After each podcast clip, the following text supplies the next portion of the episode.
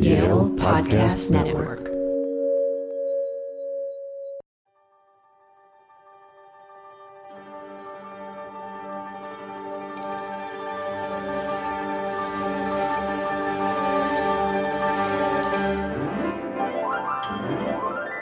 Welcome to When We Talk About Animals, a Yale University podcast devoted to exploring the big questions animals raise about what it means to be human. I'm Lindsay Stern. And I'm Viveca Morris. For two and a half million years, humans sustained themselves by eating plants and animals that lived and reproduced without our manipulation. That changed 10,000 years ago when Homo sapiens began to intervene in the lives of a few plant and animal species sparking what we now call the agricultural revolution. The Industrial Revolution followed some 10,000 years later, in the early 1700s, revolutionizing our eating habits yet again. Just as the humanist religions were defining human beings as the image of God, humans started to view animals as meat machines. Farmers brought the techniques of the factory system into the slaughterhouse, dramatically increasing the number of animals they could raise and kill for food. The industrialization of agriculture has led to the practice now known as factory farming, a multi billion dollar industry that controls nearly a third of Earth's land, is transforming ocean ecosystems, and produces more greenhouse gas emissions than planes, ships, trucks, cars, and all other transport combined. For thousands of years, farmers took their cues from natural processes, Jonathan Safran Foer writes in his book, Eating Animals. Factory farming considers nature an obstacle to be overcome. Our guest, filmmaker Christopher Quinn, wanted to understand the forces behind this phenomenon. His new film, Eating Animals, based on Jonathan Safran Foer's acclaimed nonfiction book, traces the environmental and economic consequences on both human and non human animals of the departure from local sustainable farming. With bracing intelligence, empathy, and imagination, the film explores the practical and ethical costs of treating animals as meat machines and profiles some of the farmers who have refused to do so. Christopher Dillon Quinn is an American film director, writer, and producer. His documentary, God Grew Tired of Us, which chronicles the journey of three refugees from Sudan to the United States, won Best Documentary at the Deauville Film Festival and the Galway Film Festival. It earned him the Emerging Documentary Filmmaker Award from the International Documentary Association and an Audience Award and the Grand Jury Prize at the 2006 Sundance Film Festival. His acclaimed film, Eating Animals, was released in 2017. Christopher Quinn, welcome to When We Talk About Animals. Thanks for having me.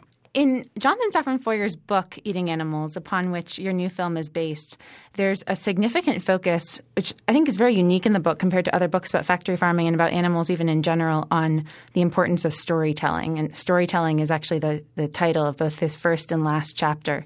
Um, and he, he writes in the book, and you, you talk about in the film, how the stories we tell ourselves about what we eat are really some of the central stories of our lives. They're stories about our values and about our history and about our families. And so I'm curious, thinking about the importance of, of the storytelling, what drew you to want to tell this story of factory farming and how our meat is produced in America?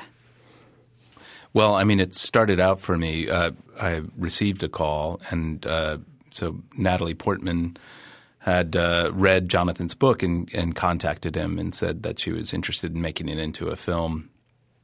Uh, and Jonathan and Natalie had seen a film I had done previously. They both liked it, so they contacted me. And to be honest, at the in the beginning, I, I really wondered if we needed another food documentary since there had been so many. Uh, and I hadn't read Jonathan's book, so I decided to uh, at least read it and, t- and take a look. And, and uh, forty or fifty pages in, I was I was hooked uh, for maybe some of the same reasons that you were just mentioning about the book about storytelling and also how uh, intrinsically tied food is to our history and our religion and our and, and ourselves. Um, so I was uh, I, I met with them and we just got along really well. We sat in the backyard of Jonathan's house in Brooklyn, and we all started to talk about how we were going to make the film, and uh, that was the beginning of, uh, of becoming involved uh, in in the project. Personally, uh, what I liked about it was that it kind of turned everything. My view of how I was buying food for my family, everything got kind of turned upside down uh, in reading the book, and I really liked that idea that uh, my pre-concepts were all getting thrown out the window about where my food came, came from. And you know, I was a uh, I felt I was well educated. I read a lot of the books and gone, you know, Omnivore's Dilemma, and spent a lot of time uh, carefully selecting food. But it was it was it was on a different level, so that was intriguing uh, to me. I had that reaction too to the book. Um, I think what's powerful about it, it really brings out how um, when we talk about animals, we're talking about ourselves, and he opens it by talking about that kind of trifecta of anthropocentrism, anthropomorphism, and anthropodenial, and how there's this kind of impossible choice between project like we don't want to project our own natures onto animals but on the other hand of course we are animals and we disavow the parts of ourselves that we don't want to confront by calling them animal so i yeah i had that reaction too and and um I wonder, it made me just wonder, and I think the film does this too. It kind of gets under your skin in a way that a lot of approaches to this subject don't. Yeah, I was just curious sort of if that was if that kind of hit you all at once when you were done reading and when you started conceptualizing the project or as you were moving through it it kind of came incrementally or if it was a like a gestalt?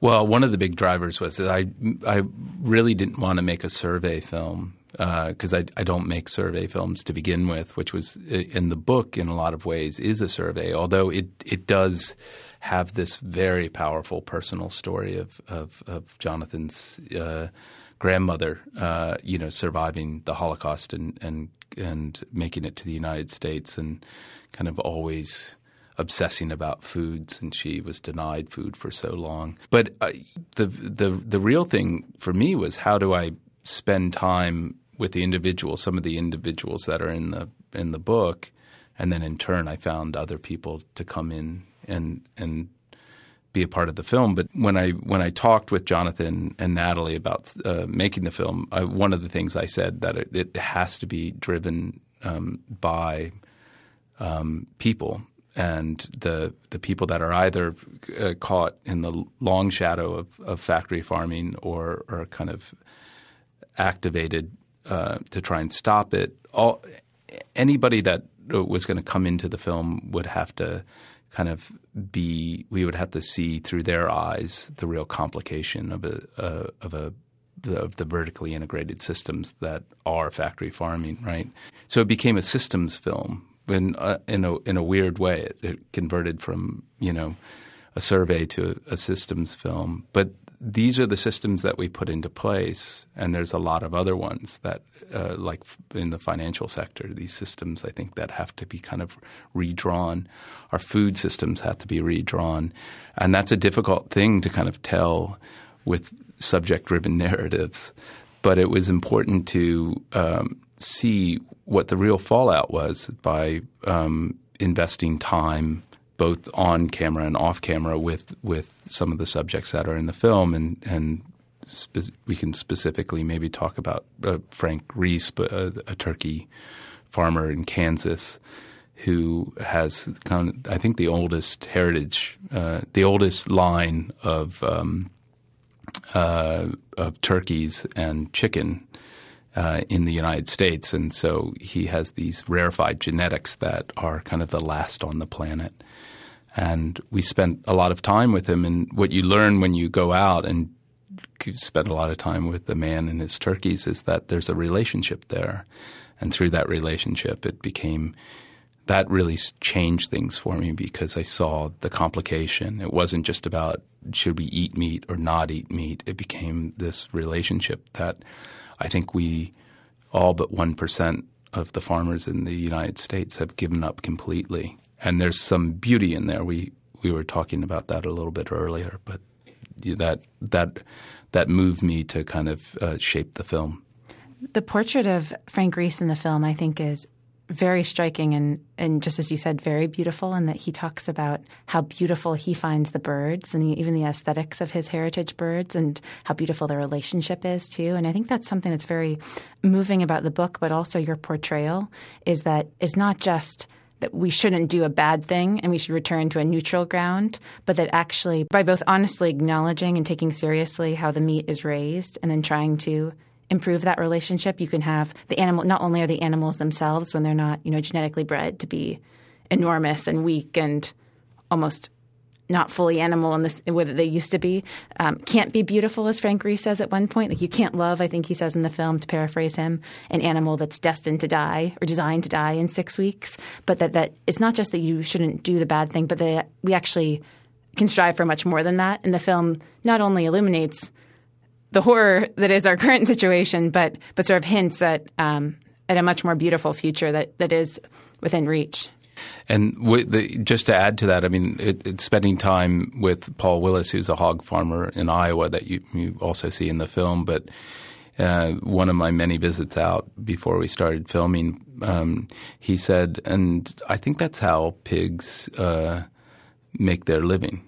And I always found that really interesting because uh, I, I, was like, what does that mean? A pig makes its living. And it was his whole uh, encyclopedia, encyclopedic knowledge of hogs and what they do. And so, what he, he really for Paul was to you give them the environment that makes them most happy and you don't interrupt that. So they're you know they're nesting animals. Uh, so they like to spend culture, culturally they like to spend a lot of time together, but there's times that they don't like to spend together. Uh, for instance, like when their uh, a sow is pregnant, they'll go off by themselves and they'll not participate in the big party that's in one of the lean-tos.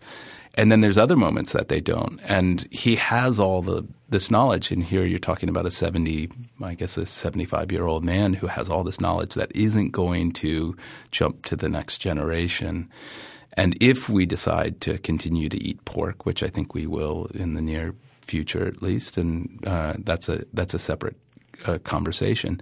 But wouldn't you rather have a farmer that at least appreciates how a pig makes its living?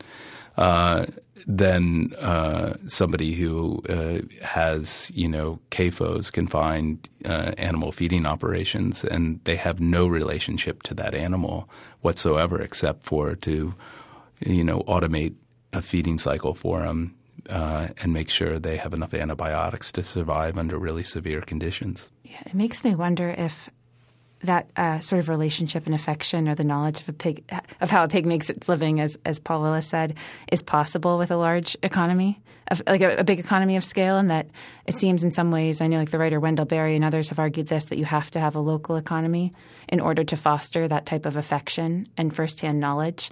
And then there's sort of a that sort of has a parallel with what you were saying earlier with regards to how you approach the film as through the particular characters of people like Frank Reese in that just as you can't have empathy perhaps for numbers, it was very hard for people, myself included, to have empathy for numbers like the billions and billions of animals that are being killed each year in the factory farming industry, but you can for a particular animal.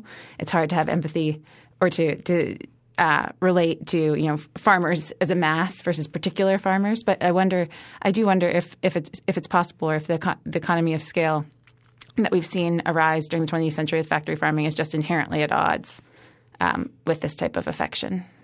Well, I, uh, yeah, that's interesting. It's completely at odds with mm-hmm. with that, um, and that turns, you know, the question on to us, the consumer. I mean, we were at a place where, in order to meet the overwhelming demand for meat consumption, since it's on a meteoric rise in uh, South Asia and East Asia, uh, they're starting to adopt the so-called Western diet uh, now that there's middle income in in those those areas, we're going to find ourselves in a place where we're going to have to produce hundred billion animals a year. That's in just 50 short years. And we already are taxing the environment in such a, a, way that I don't think it's it's we, we aren't aware of it maybe collectively, but we, we can't go down that road. So what are we going to do?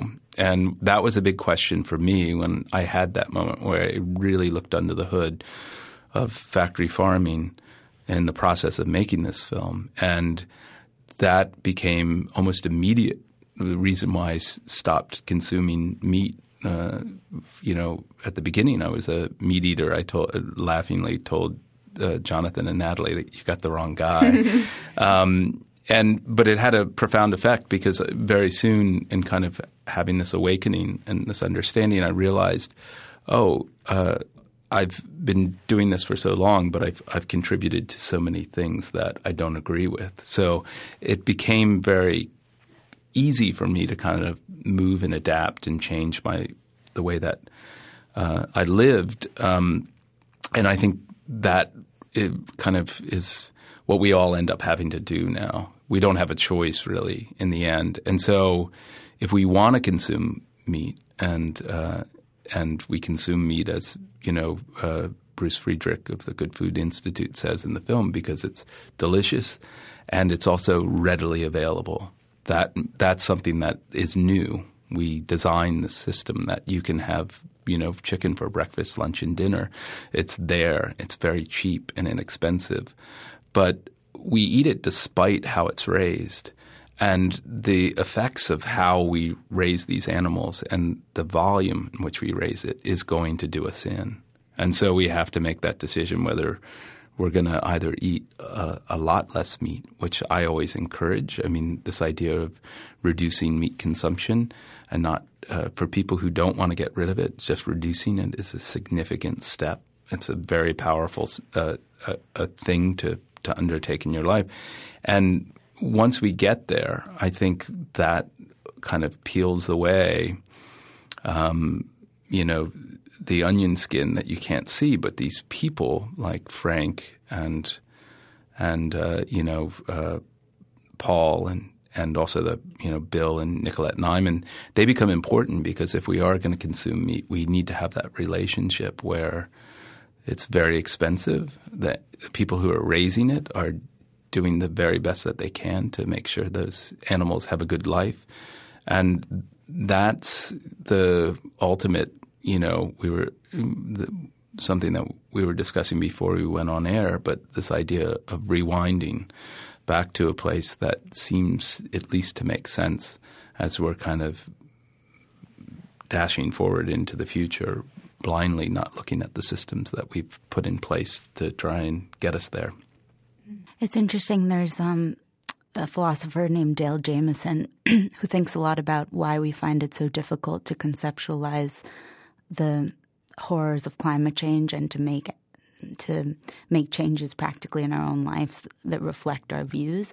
And he has this thought experiment about like if you punch someone, that's clearly wrong because the distance between the cause and effect is so short and it's like it's but with climate change it's like it's like you're throwing the punch and then by the time your punch lands it's a different person. It's the next generation. And i think the idea of a long causal chain between the source of the between the badness and like the the chicken parmesan or something is I think part of why it's so hard. It's like we can know abstractly that there are these kill centers that undergird our entire socioeconomic order in terms of how we eat and the products we consume. But somehow it's just why is it so hard to act on that? And so I think, I mean, that's something I've struggled with in my own life. So I'm just curious if what that was like, if there were like particular details that just felt like once I've read this or once I've put my head here, I just can't move forward. Well, I mean, yeah. So Dale thinks about these things, and he's he's in our you know our film in, in a couple of uh, periods. One of the things that uh, I really liked about Dale is you know he does take that long view, and uh, a while back I was interested in doing a film on time. So I was looking at time, mm. and I ran across a number of people. Um, who were also concerned about how we conceive time. Um, and uh, Stewart Brand, who was you know part of the Merry Pranksters, but he was also you know godfather of the No Nukes movement, and he's been kind of ostracized from that community because he now believes nuclear fusion energy is a much better way than than coal, and he had that moment where he's like, oh, if I had really looked in a, a long view of it, I would have realized that there's some benefits to nuclear fusion energy. Whether you agree with him or not, he's changed completely changed his view of how we should look at time, and he is uh, uh, putting together a clock as a symbol called the clock of the long now, which ticks the the you know the second hand. I mean the the yeah the second hand run I think ticks once a year, and uh, and then you know the the minute hand moves every uh, 10 years. And so it's this idea of uh, where are we going to go with this, you know, uh, and that we need to be looking, as Dale Jamieson kind of in his uh, philosophy kind of um, thinks about uh, what are we going to do with, with time. And I that changed for me when I realized, oh, I'm going to leave a world – for my children that's going to be much different from what I experienced, and their children are really going to have it tough.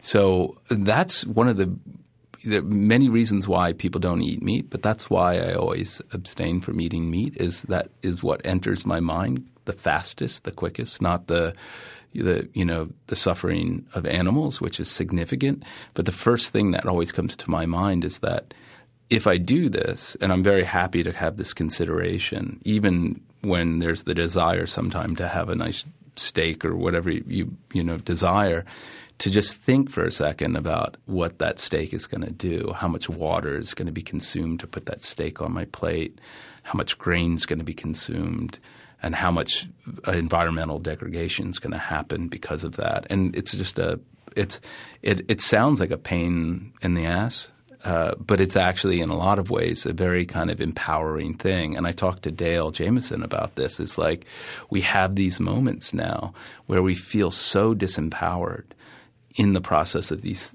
these large systems that kind of automate our lives and provide food for us in a cost effective way, and all, you know, all of that. Um, I think kind of you end up changing your view when you realize, oh, what what I put on my plate actually is an act of empowerment. And taking reducing the, the meat by its size or taking it off the plate or taking it off the plate two days out of the week is a, a powerful act. And it actually gives you a sense of empowerment. And that kind of came to me before I had that conversation with with Dale but it, it was a it was a it was an affirmation having that that conversation about how we think of the future. It's interesting uh, hearing you talk about your kids with that too and the role that they've played in your thinking. And that Jonathan Safran Foer also talks about that in his book of having his first child and then receiving a note from a friend after the birth that says everything is possible again, and how he starts to think about the world really through his, his kids' eyes, which is interesting too, because then of course kids see animals often very differently than adults who've been taught to see them in certain ways and to put them in certain boxes with certain lenses and kind of see them fresh and often uh, often I think in a lot of ways sympathize and empathize with the animals perhaps more than adults do when they have a, a colder relationship from afar. Um, and one of the questions that's returned to again and again in the book and that you get at in, in various ways in the movie as well is is the question that um, Jonathan proposes his grandchildren will ask him and all of our grandchildren will ask us, which is what did you do when you learned the truth about eating animals? to which, of course, your film is a tremendous answer for your own grandchildren. um, but the rest of us have a lot of work to do, I think, to answer that question. Yeah, I mean, I think about that a lot. It's interesting because my boys haven't seen the film yet. They they can watch to a certain point, but then there's some, you know, ten minutes in, it gets pretty dark with some of the shots of how animals are raised in confinement, and so we always kind of hustle them off uh, if uh, if they're in the theater, but. I do feel there is something that is satisfying knowing that, um, at least as a placeholder, this film, I can say I was conscious and thinking about this, and and it caused us to change. And I think that's all we can ask of anybody. Really, is once you actually know, when you really know. Uh, uh, something uh, and you don't act on it, then then that becomes an enormous uh, problem about how you view yourself. So Jonathan had that like moment, but it, I ran parallel, and it was that was a, a big hook for me in reading the book too. Is that he was you know talking about having children, and I was just underway having children, and this was like something that really kind of connected me because it does change once you start to have a child. You start to think about your your all that you think about starts to go towards a different human being, and it's such an interesting thing to take on because we go back to animals, but kids and animals, and they kind of, you know, they they set the bar for animals as much as they, set the bar for themselves, and and there's some idea of oh, I'm thinking about another human or another animal,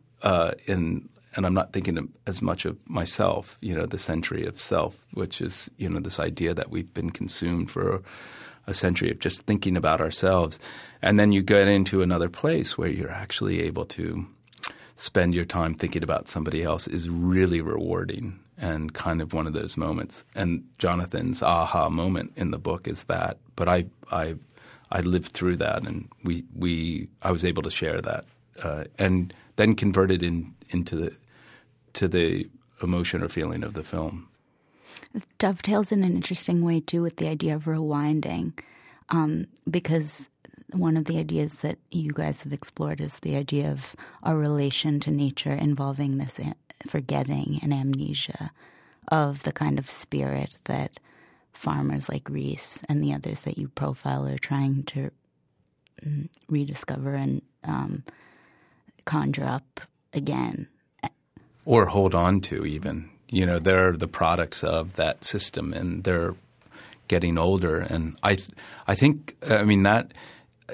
I don't know. Uh, having gone through it, I I immersed myself in such a way making this film. But I mean, I'd like to think even if anybody saw the film, it, that they would might pose that question. Oh, these guys with such rich understanding and history, it's all going to be wiped away when their generation goes. And there's only such a small percentage of people who uh, have that knowledge now.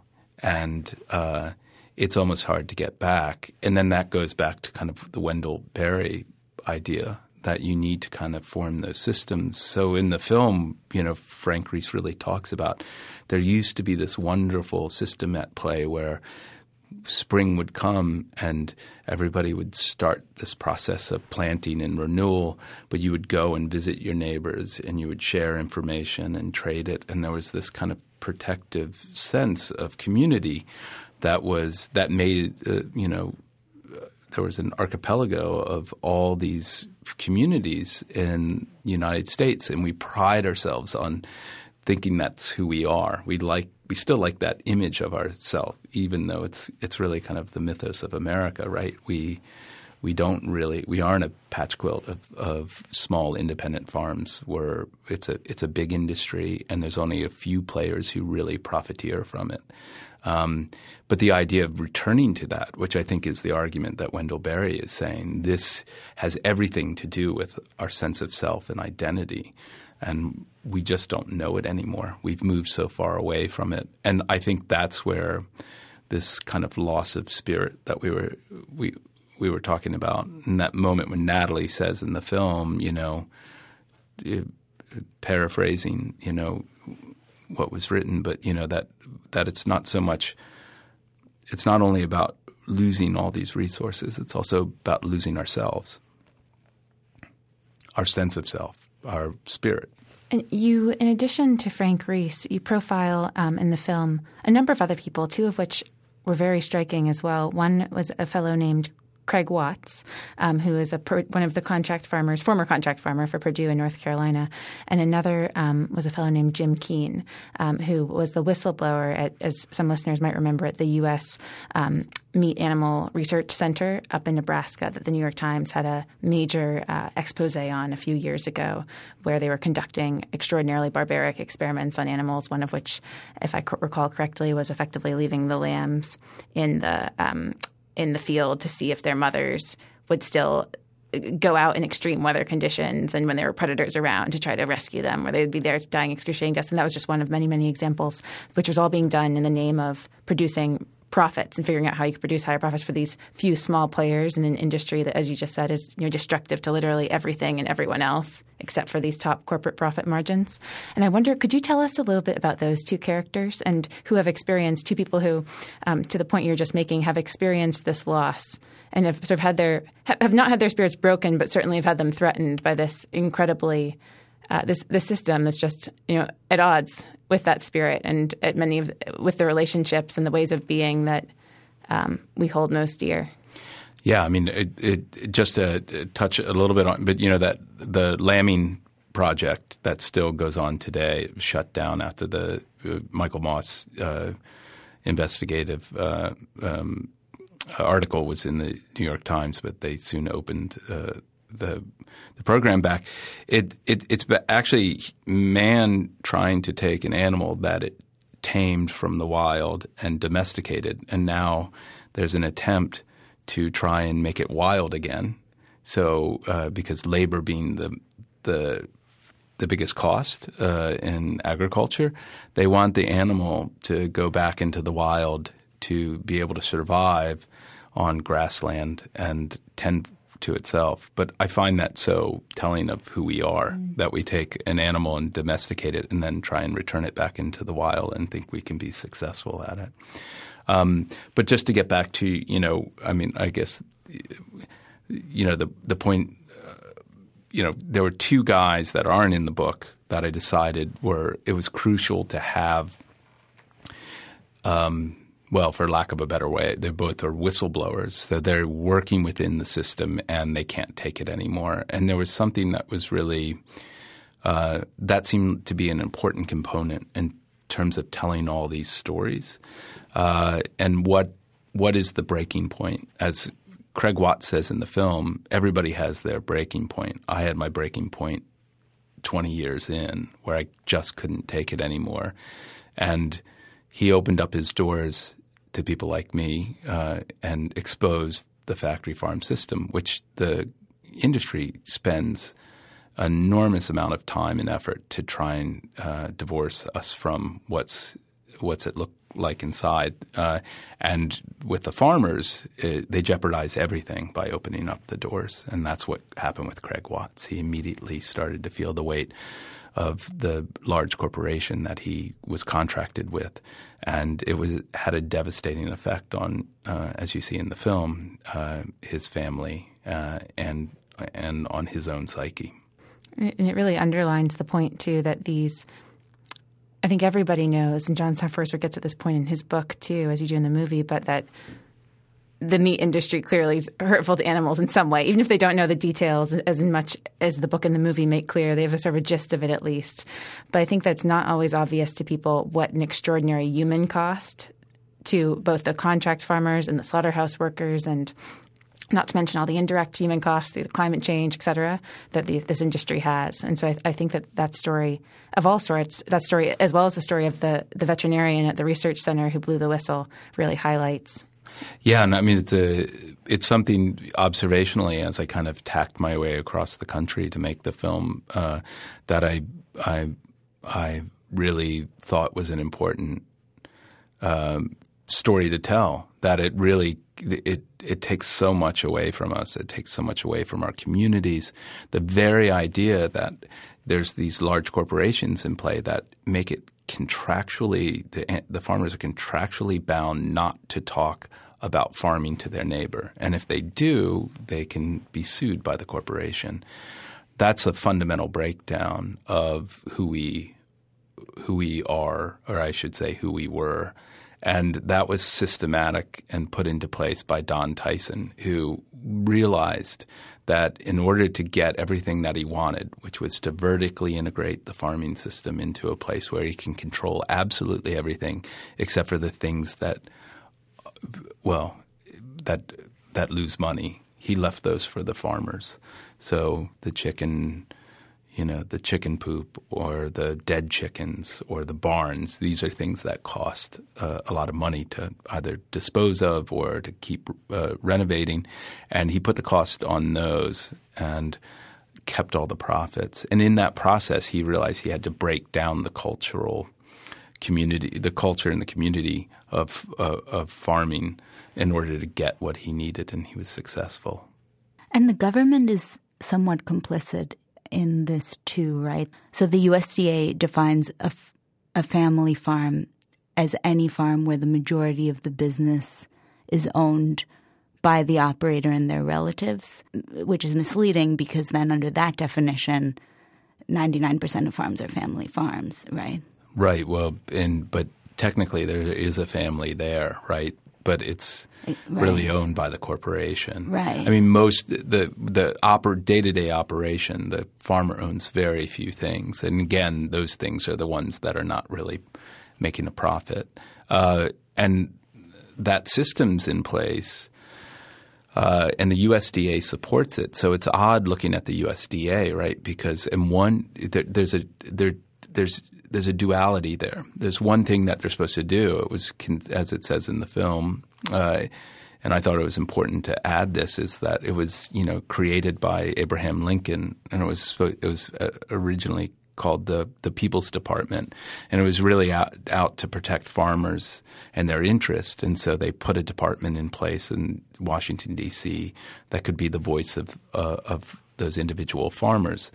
Well, as we move into uh, farming becomes corporatized, and really the voice of farming is corporations, then that's when we really got into trouble. And so if you look how artificially supported the price of chicken is, it's underwritten by our taxpayer dollars because we support that in a very artificial way. So you're cheap chicken. Jonathan and I talked about a, a lot about this. What is the price of a cheeseburger or a, Chick Fil A sandwich? And when you externalize all the costs um, of what that chicken sandwich cost, it all of a sudden becomes quite expensive when you look at the the the diet, the eating, consuming that, and all the healthcare costs that are associated by it uh, the subsidies that we pay that are just enormous, artificially supporting these uh, these products, and then all of a sudden the USDA becomes this very very different thing,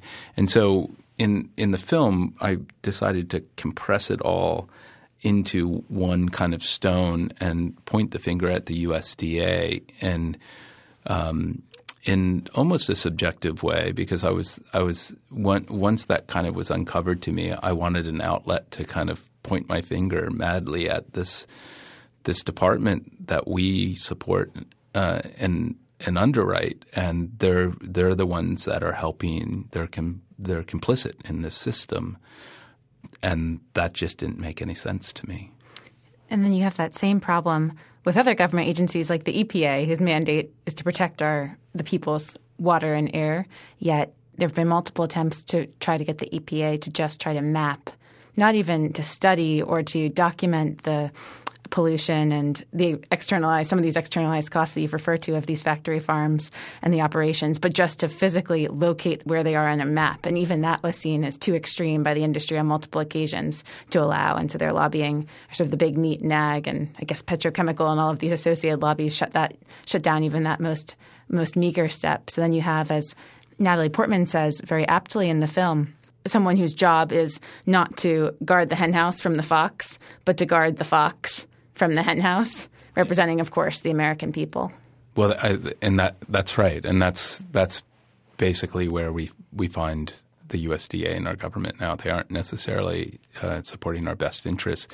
It's interesting, you know. So you talk about where the U.S. MARC and um, and Jim Keen, uh, where he was. I was chatting with him one night um, uh, when we were filming, but he he was saying that the water uh, table has been completely destroyed by all the ca- petrochemicals that have now kind of gone down so deep that that it reached the water table, which in Nebraska is significant. It's hundreds and hundreds of feet down, and it's uh, the chemicals have destroyed the water. So they're they're in this absurd moment where they had to truck water in or they're in the process of having to truck water in because it's contaminated and they're talking about having to put a salination plant in the middle of America but it's too expensive to uh, produce w- good healthy water for, for the population size so the, this is a perfect example of a system that has kind of run its course, and it's one of the most profound things that Jonathan says in his book that I kind of carried weight while I was making the film. Uh, always carried with me was this idea that um, factory farming is eventually going to fail. It's not a matter of if, it's when. And we have artificially supported it, but eventually it's going to cause so many problems. The case of the salination plant in Nebraska being a perfect example. But eventually it's going to Im- implode because it stresses out too many uh, things that um, are necessary for our own survival. I'm curious how you navigated the decision to become a vegetarian versus what Foer calls a selective omnivore, if that was ever a live question for you. And by selective omnivore, I mean only eating meats produced by these sustainable farms.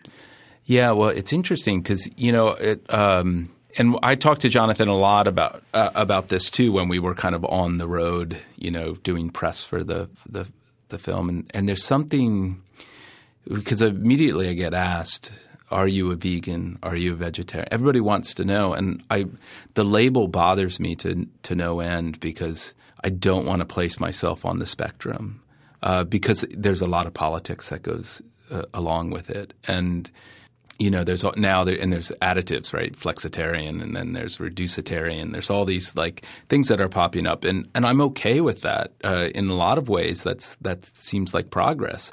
So if if I start to expound uh, about my vegan ways, which are significant in my diet, I mean that's pretty much how I consume uh, food now. But I reserve the right to, in my own way, to to eat meat.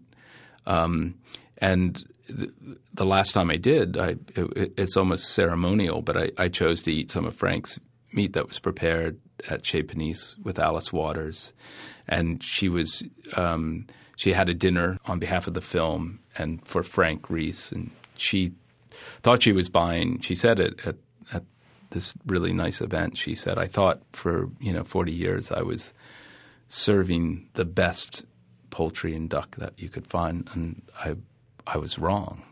you know, and that to me seemed like a really significant moment. She's embraced Frank and the idea of everything that Frank's about, and and um, so I, I don't have a problem having some of Frank's uh, turkey in that in that moment because it, in a lot of ways it, it I support what he's doing. The only problem is it just it's less desirable. You know, it, what what a, what maybe meat eaters don't realize is that when you start eating less and less meat, you just don't desire it, and that becomes that becomes.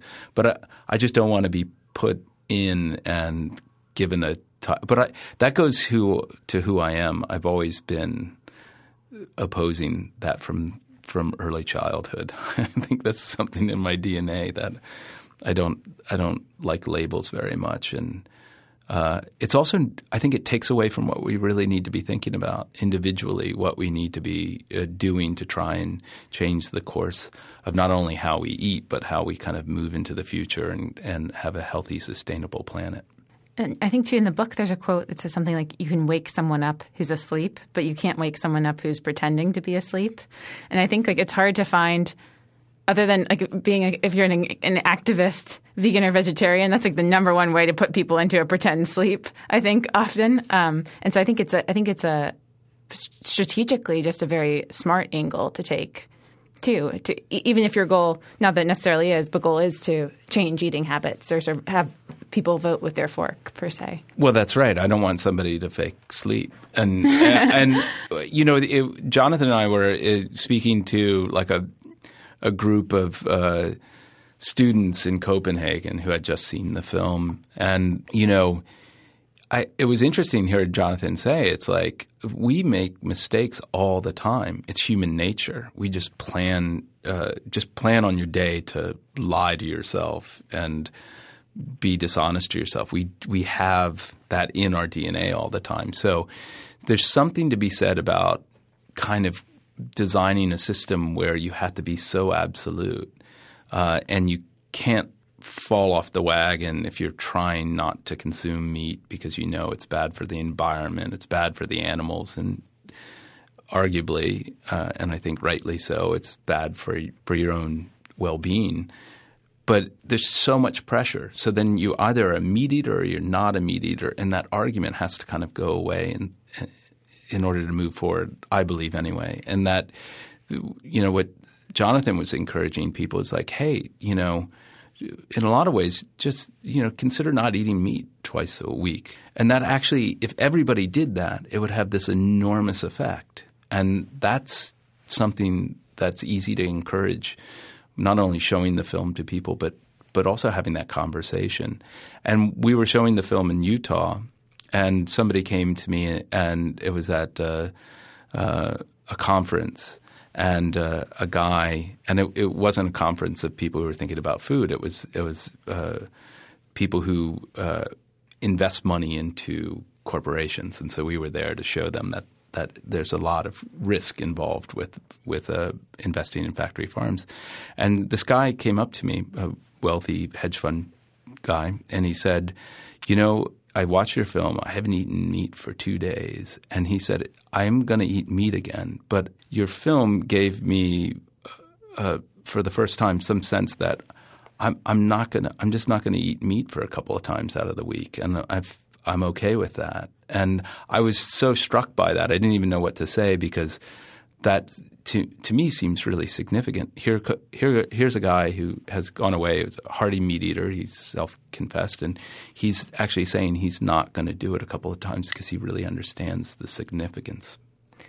I think the film and the book both, in some ways, offer um, a different and better story to people. Like if the typical story that we have in America about meat eating is that this, this is coming from family farms, bucolic family farms. This is part of who we are, and this is what we've eaten on Thanksgiving and at these meals for years and years, and you know, yada yada. Then along comes both the book and the film, Eating Animals, which I think offer a much more nuanced, but in a lot of ways closer to our most deeply held values, without without imposing a story or imposing values, but just saying, here are the facts, and here's uh, indirectly a story of what we could be and who we are in terms of the deepest held values, and this is how this could fit in to a new a new story of farming or rewinding of farming, which I think is maybe perhaps what he was feeling when he when he said that to you. Yeah, and I, I yeah I. I think so, and but I also it's so funny that nobody likes the finger wag of being told how to eat. There's something that there's a barrier that comes up, and to to go back to the analogy, uh, you know, you you fake sleep, and I, I understand it because, and I think Jonathan was trying to get right into it in the book, is that it's so steeped in values and family traditions and cooking. So he always talked about his grandmother's chicken that mm-hmm. would she would make over and over again for him. And how could you deny that? It brought such happiness to her, and it brought happiness to the family. And so it, it's difficult to then say to somebody, uh, "Well, you can't eat chicken anymore." Um, it's not that simple. It was very important that the film never felt like you were getting a finger wagged at you, um, because there are those films that that do that, and they can be successful and significant in a certain way, but it's just not the story that I think needs to be told right now. Right. I think part of what accomplishes that is the fact that these because of the relationships that you formed with these characters, it's like a great story. It's anchor it's a character driven drama and it's true. And it's a counterexample to our current system. And it must have been challenging to say the least. Maybe you have you have your secret strategies as a as a filmmaker, but to come at, at these people who, as you've said, were kind of living in remote ways by virtue of their ambitions. So it's the project of kind of approaching them and, and presenting yourself and pitching to them what you were hoping to do must have presented its own difficulties. I think I think it is. You know, I've been I've been doing this a while now, and and and so there's pitfalls that I I clearly avoid now. Have from when I started out, but I I think there's something to be said about coming in with this idea of mutual respect and admiration.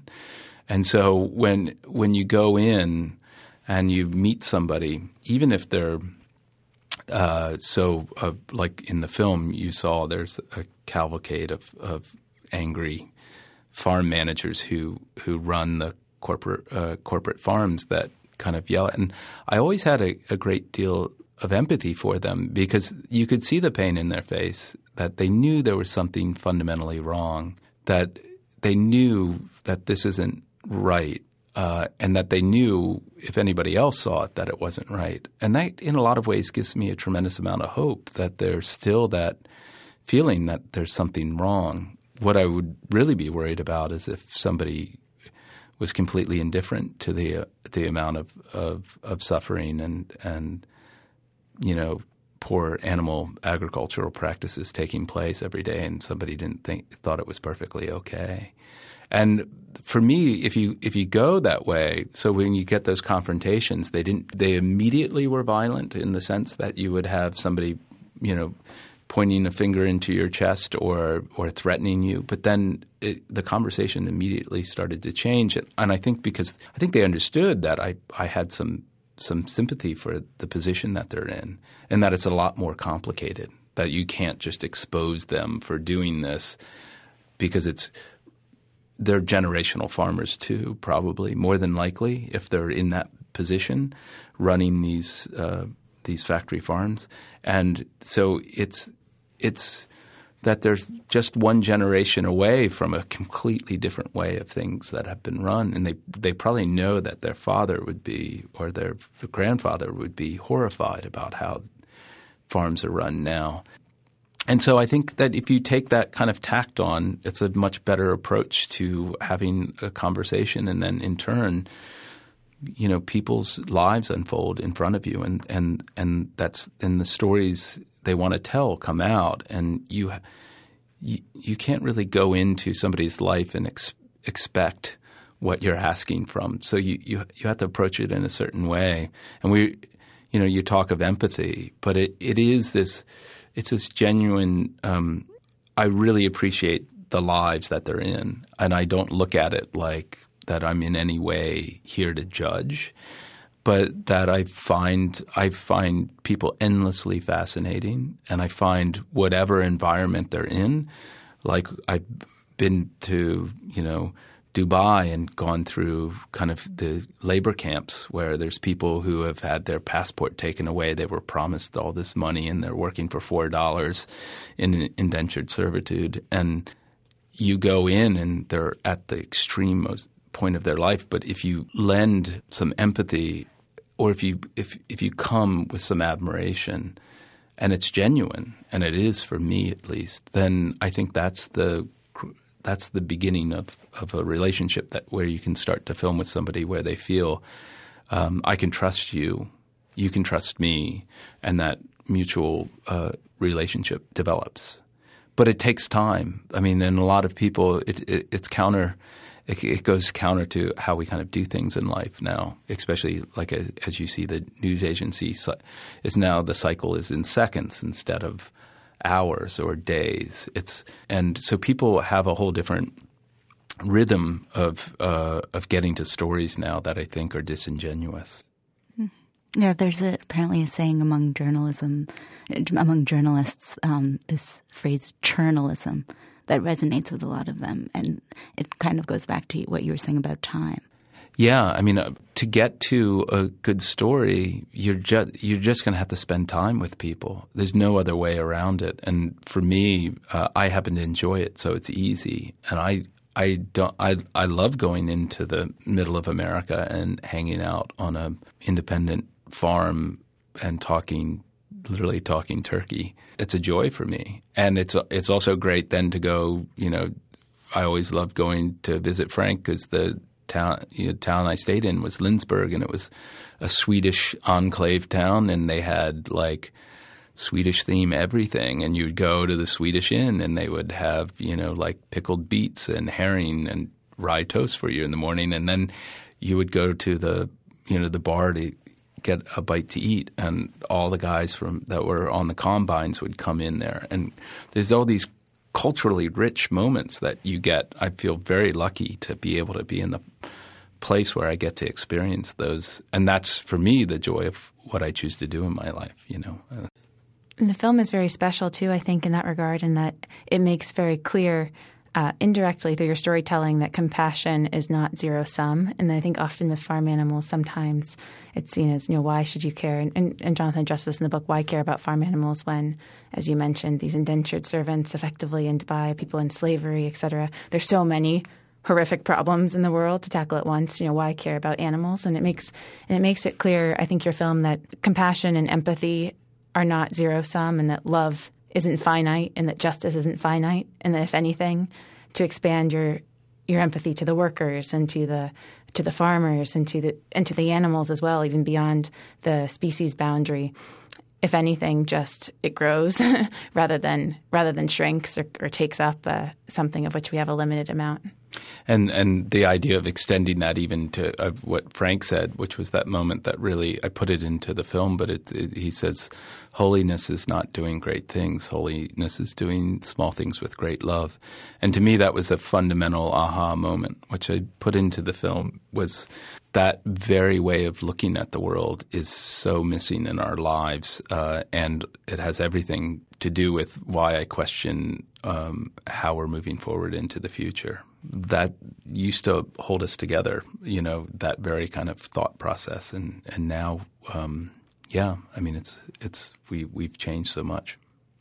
To close, we like to ask each of our guests for two or three book, or in your case, book or film um, recommendations that have shaped how you think about animals and about this topic of factory farming um, and human animal relationships. Do you have a couple that come to mind that you'd recommend? Uh, not off the top of my head. Do, do, I have a little bit of time to think about yes. it? Yes. And You can so, check out, people can check out our website. When we talk about animals.org, we'll have your recommendations. Um, so sp- it has to be specific to animals and. No, it can be, I mean, I think the thing that as as your film makes so clear about animals, that's perhaps most exciting is any question about animals. I think Jonathan actually has this line in his book too: is that any question about what is an animal is also a question of what is a human. Yeah. So really, really, any books or films that have influenced influenced you in in, in major ways. Uh, oh boy, that's a hard question that is a hard one, and it's very it's it's really uh, loaded. Uh, so I, will just I'll start riffing, and you guys can edit out in and out. But uh, I Adam Curtis's uh, series, The Century of Self, mm-hmm. which is this incredible um, BBC series that uh, I, it's hard to describe, but he just looks at our indulgence of the last uh, hundred years in, uh, with with humor and uh, flair, and uh, it's just compelling. Uh, it's a three part series, but it's it's completely drinkable. Um, and then one that's very specific and I think speaks more to ourselves than animals, but I think falls into the category uh, is *Sapiens*, which, of course, is book. it's an amazing book. It's not only amazing just in terms of um, of what it exposes; it's just how it's written. It's it, it's so impressive. The conversation tone, the rat tat tat it's a book I had a hard time putting down, and uh, I found uh, people will argue this. I did not find it dark and bleak. I found it very optimistic and enlightening, and uh, I can't recommend it enough. And it's doing quite well. That's the amazing thing. You, as I've been in airports so much, it's incredible to see at the bookstores in airports *Sapiens*, which is a it's a it's a hard topic, but boy, is it good. And then Love in the Anthropocene also is another one that yes. I really like. Uh, Dale, who that's one of the reasons why I kind of moved uh, towards having Dale, big picture, kind of gives the 40k look around on on what we're doing with factory farming. And uh, I had a, a, number of pursuits. I had a visual artist who was doing the same thing, kind of having a, a big hover around over the idea of factory farming and um, but Dale's, uh, having read that book, really kind of influenced me to get him to talk about big picture of where we're going. And uh, so I learned a lot from not only that book, but having the conversations with Dale. Well, Christopher Quinn, uh, thank you so much for joining us. We, we can't recommend uh, the film highly enough to anyone listening. It's it's a rare film that can be both both horrifying and beautiful all at once. So thank you for your important work. Thanks for having me. Thank you too to our great producer, Ryan McAvoy, and the Yale Broadcast Studio, and the Yale Human Nature Lab for making this episode possible. We would love it if you would subscribe to When We Talk About Animals on Apple Podcasts, write us a review, and check out our website, whenwetalkaboutanimals.org, where you can find out more about Christopher Quinn and his film Eating Animals. Thanks for listening.